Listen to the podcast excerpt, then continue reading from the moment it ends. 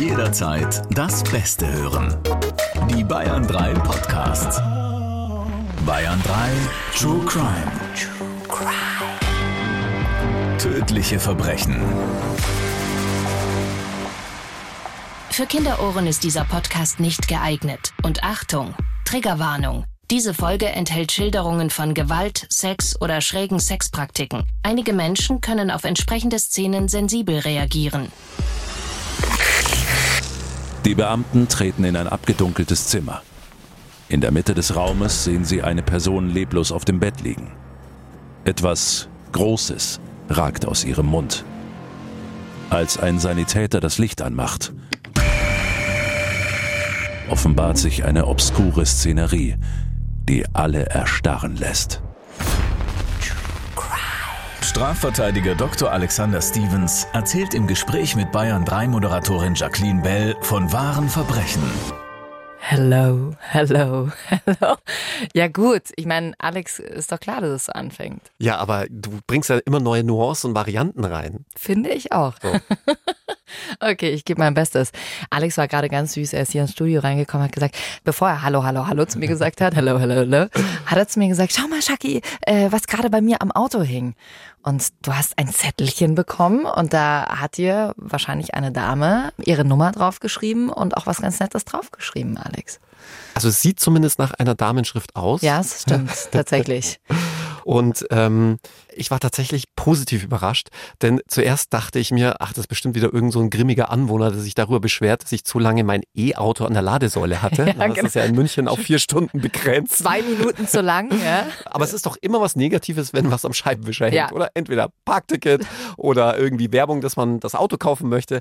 Aber das war tatsächlich sehr charmant und nett und in der Autoform geschrieben. Also, dass sich hier zwei Autos verlieben. Genau. Meines und das des Zettelschreibers. Und was machst du jetzt?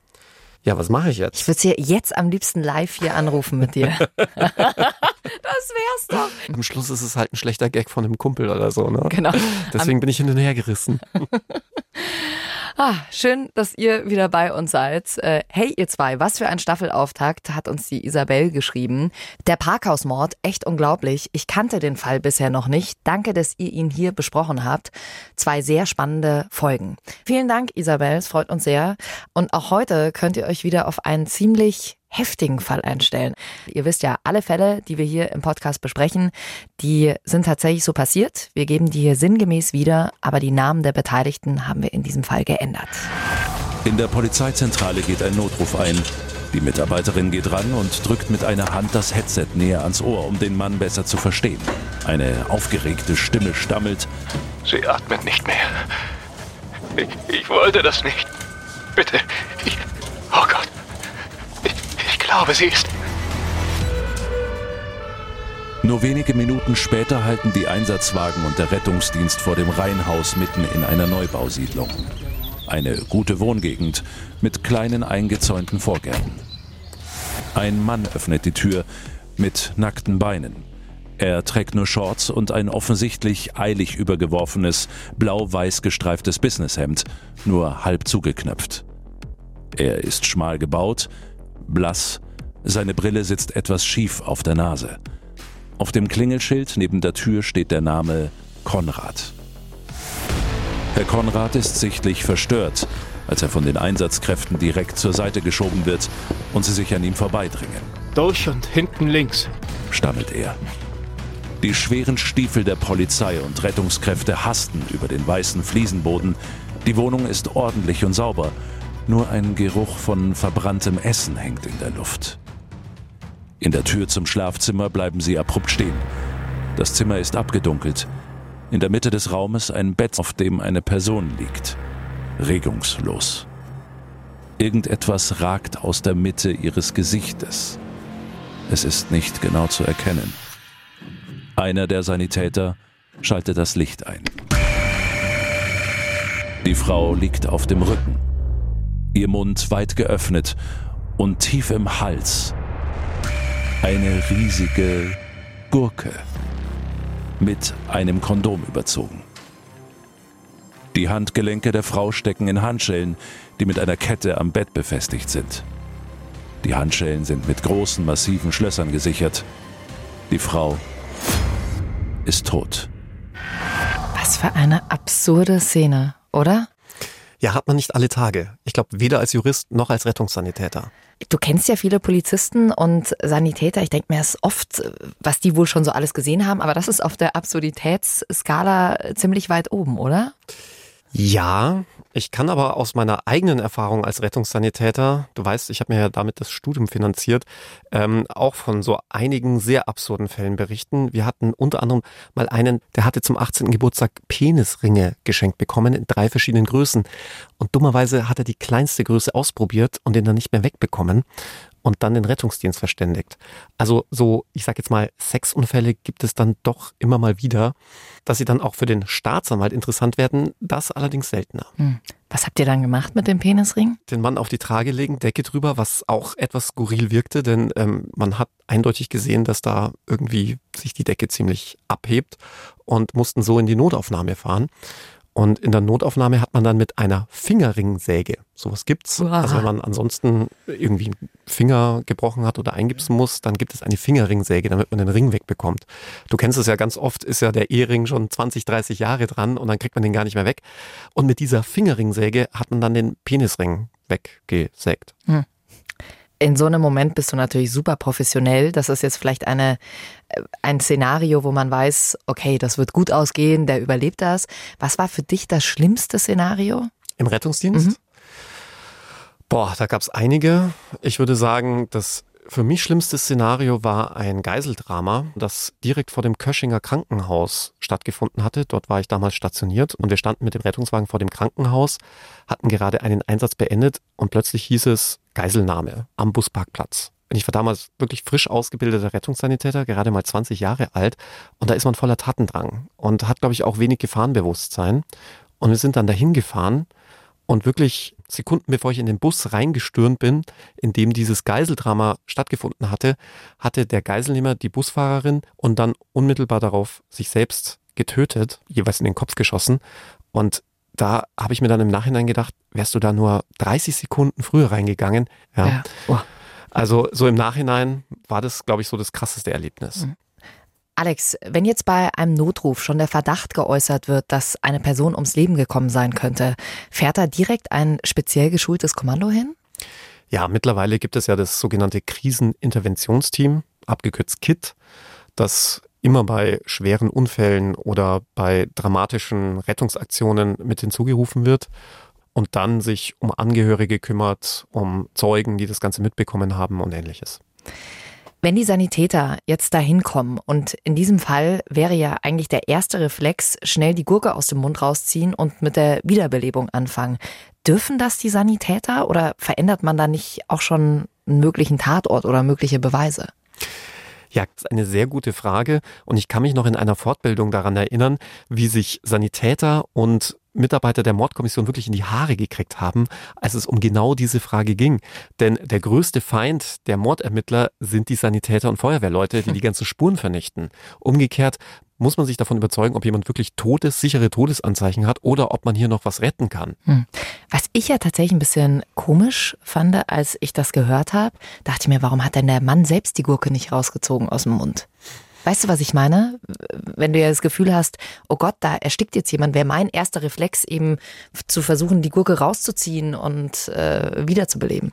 Ja, zum einen geht die Geschichte ja noch weiter und zum anderen kannst du nie in einer Schockreaktion, wir hatten das ja auch schon ein paar Mal, erwarten, dass jemand irgendwie rational und überlegt handelt. Das kannst du nicht rational fassen in solch dramatischen Momenten. Ja.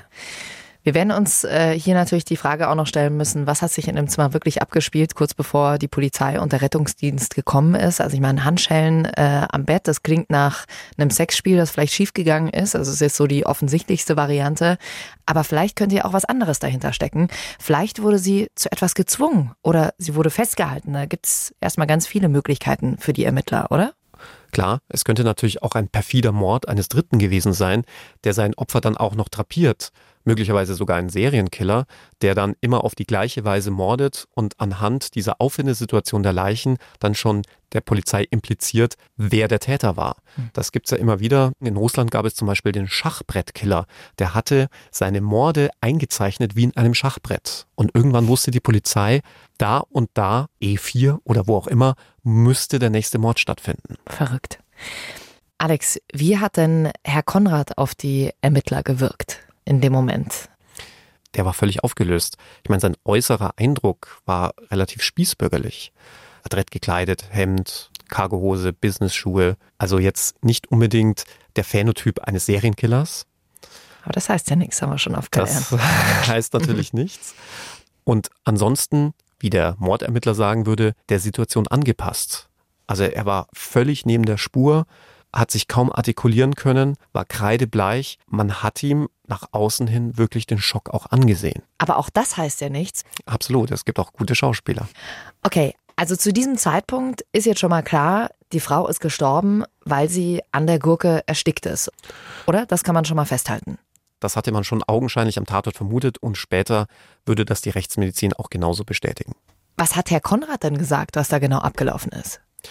Ja, da waren die Ermittler erstmal irritiert. Herr Konrad stammelte die ganze Zeit etwas von einem Sexunfall und dass er diese Gurke seiner Freundin auch in den Mund geschoben hätte und dass das Ganze eigentlich ein Sexspiel gewesen sei.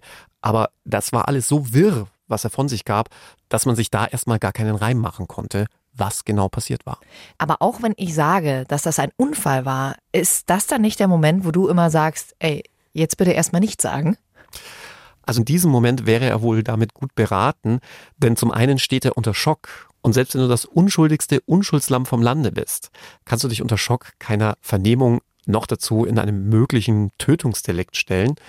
Zum anderen ist natürlich bei solchen Fällen, wo es um ein mögliches Tötungsdelikt geht, immer als allererstes der Partner, die Partnerin eine sogenannte Person of Interest, mhm. also schon fast tatverdächtig und das, weil einfach die Statistik einem immer wieder lehrt, dass in den meisten Fällen von Tötungsdelikten der eigene Partner der Täter ist. Mhm.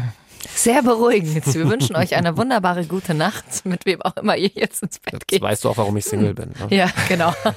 Stimmt, wahrscheinlich steckt irgendwie so ein äh, total perfider Grund dahinter, dass du schon so lange Single bist. Okay, wie ist es denn dann vor Ort weitergegangen? Wurde er festgenommen? Herr Konrad wurde zunächst informatorisch befragt, wie die Polizisten das immer ganz gerne nennen, und dann in die Obhut des Kriseninterventionsteams gegeben und dann ein paar Tage später zur polizeilichen Vernehmung vorgeladen. Okay, also bei Sexpraktiken gibt es ja kaum was, was es nicht gibt. Das wissen wir schon von unserer vergangenen Staffel Sex vor Gericht.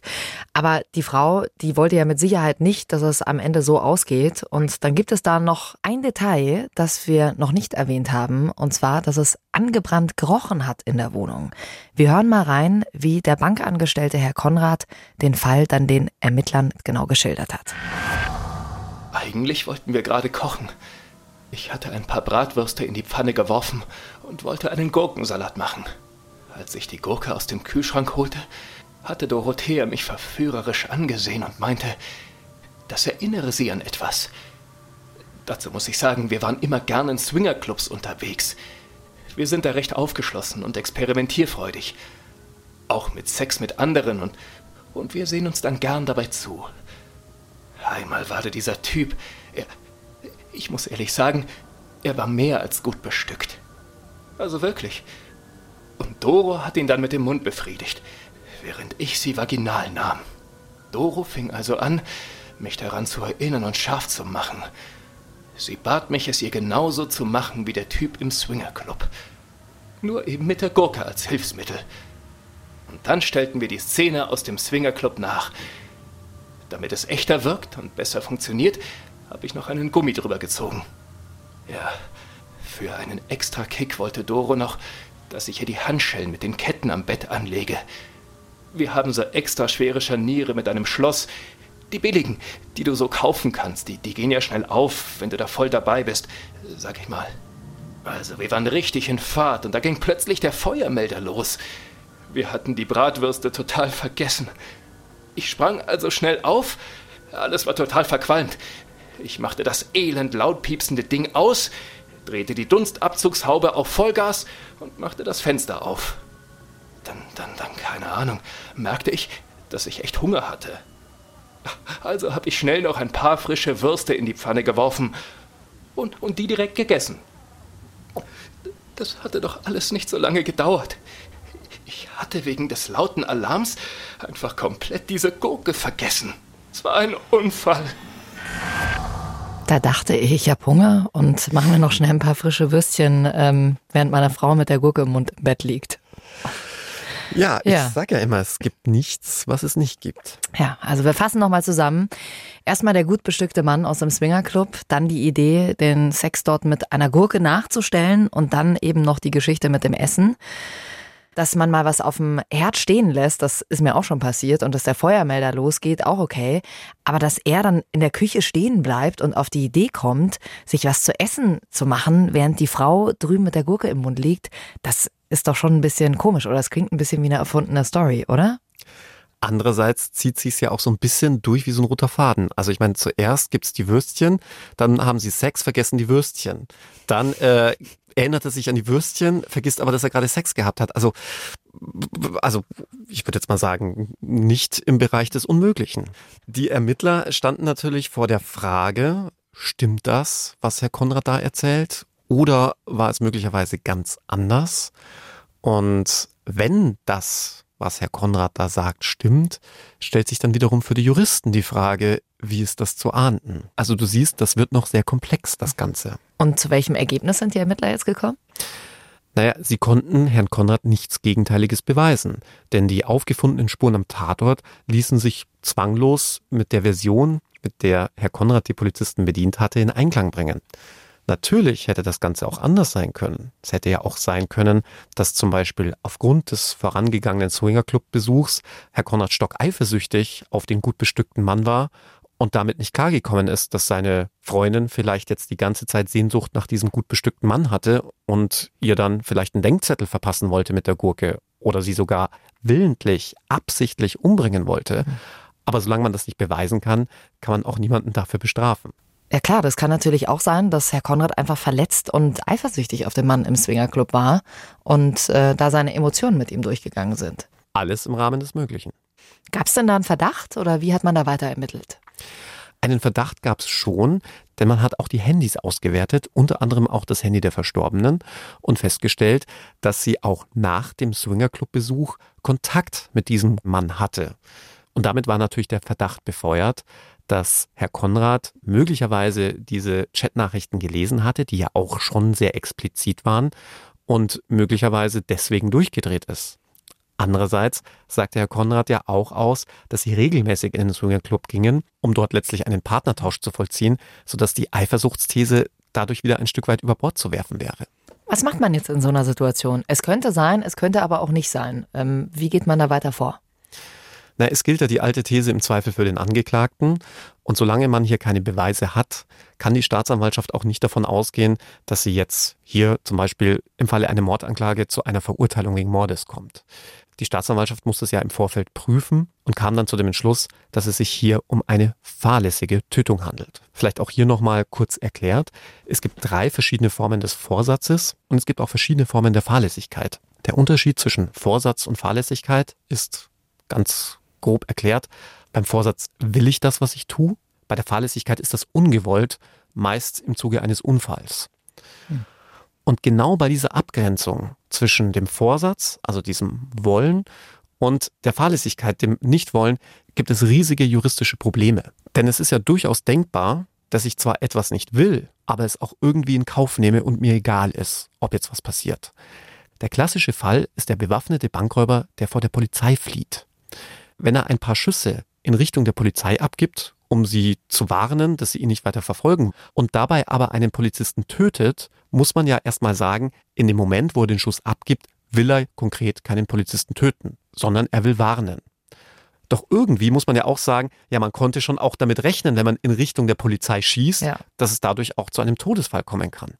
Und das ist der Punkt, wo der Jurist dann einsetzt und sagt, das ist dann keine Fahrlässigkeit mehr, denn er hat es ja billigend in Kauf genommen. und sich mit dieser Möglichkeit ja auch abgefunden. Und das wird dann wieder dem Vorsatz zugeordnet. Also wäre das zum Beispiel ein Tötungsdelikt wohingegen dann, wenn der Räuber zum Beispiel auf den Autoreifen eines Polizisten geschossen hätte und sich dabei denkt, naja, wird schon gut gehen, er sich nur der Fahrlässigkeit strafbar gemacht hätte, weil er in diesem konkreten Fall ja darauf vertraut, dass alles gut gehen wird.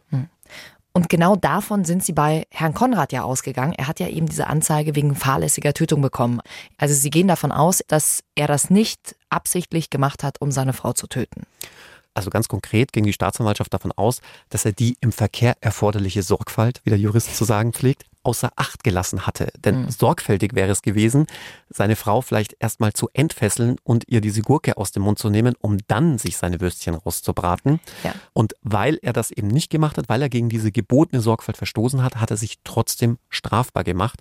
Aber nochmal vielleicht auch hier zur Erinnerung, es gibt nur ganz wenige Straftatbestände, die man auch fahrlässig verwirklichen kann. Im Regelfall bedarf es im Strafrecht immer des Vorsatzes, also dass ich diese Straftat will. Der Diebstahl ist ein gutes Beispiel. Einen Diebstahl kann ich nicht fahrlässig begehen. Wenn ich aus Versehen deine Jacke hier mitnehme, weil ich denke, es ist meine, weil die zum Beispiel die gleiche Farbe haben, dann mache ich mich nicht des Diebstahls strafbar.